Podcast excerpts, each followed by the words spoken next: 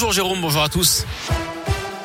On commence par vos conditions de circulation dans la région. C'est fluide actuellement sur les grands axes. À la une, la mobilisation des agriculteurs de la région qui se poursuit. Depuis mercredi soir, ils bloquent deux centrales d'achat de la grande distribution en Auvergne-Rhône-Alpes, la centrale Carrefour à Saint-Vulbas dans l'Ain et celle de Leclerc à Isère dans l'Allier. Une action coup de poing pour faire pression sur les négociations commerciales annuelles qui ont lieu en ce moment entre industriels et grandes distributions.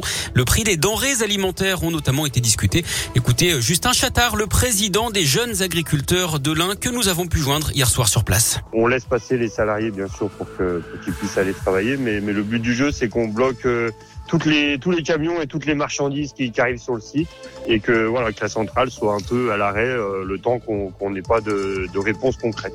Le but du jeu, c'est de mettre un coup de pression à tout le monde pour que vraiment dans les boxes de négociation commerciale, euh, les coûts de production soient appliqués et qu'on pense à la rémunération des agriculteurs euh, dans ces boxes de négociation. On a de quoi euh, manger, on a de quoi euh, boire un coup, voilà. On, est paré à rester euh, une semaine s'il faut rester une semaine, voilà. À Saint-Vulbas, dont l'un 150 agriculteurs de l'Ain, de l'Isère, du Rhône ou encore de la Drôme étaient présents mercredi soir pour bloquer la centrale d'achat Carrefour.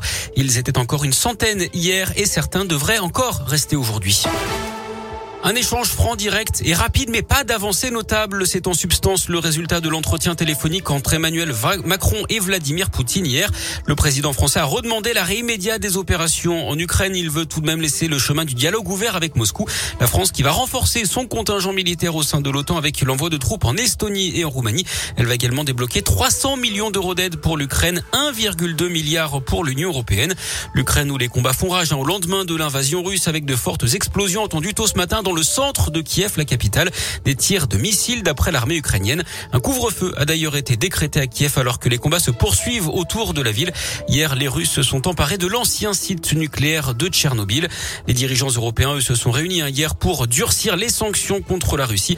L'Europe va frapper les secteurs de l'énergie, de la finance et des transports. Les États-Unis, le Japon ou encore l'Australie vont également prendre des mesures alors que la Chine s'est montrée beaucoup plus mesurée. Pékin dit comprendre les préoccupations de Vladimir Poutine en matière de sécurité. En tout cas, hier, les rassemblements en soutien au peuple ukrainien se sont multipliés à travers le monde. À Lyon, 200 personnes se sont rassemblées devant l'hôtel de ville où flottait un drapeau ukrainien. Mobilisation demain à Saint-Etienne à 11h, place Jean Jaurès. Et puis un autre rassemblement est prévu à 15h dimanche à Lyon, à place Bellecour. En bref, également dans l'actu local, cet homme de 75 ans, grièvement blessé à Saint-Etienne hier, il a été percuté par un scooter qui a pris la fuite place Jean Jaurès vers 18h. La victime souffre d'un traumatisme crânien. Son pronostic vital est engagé. Du sport du foot, Marseille qualifié pour les huitièmes de finale de la Ligue Europa Conférence. L'OM a battu Karabakh 3-0.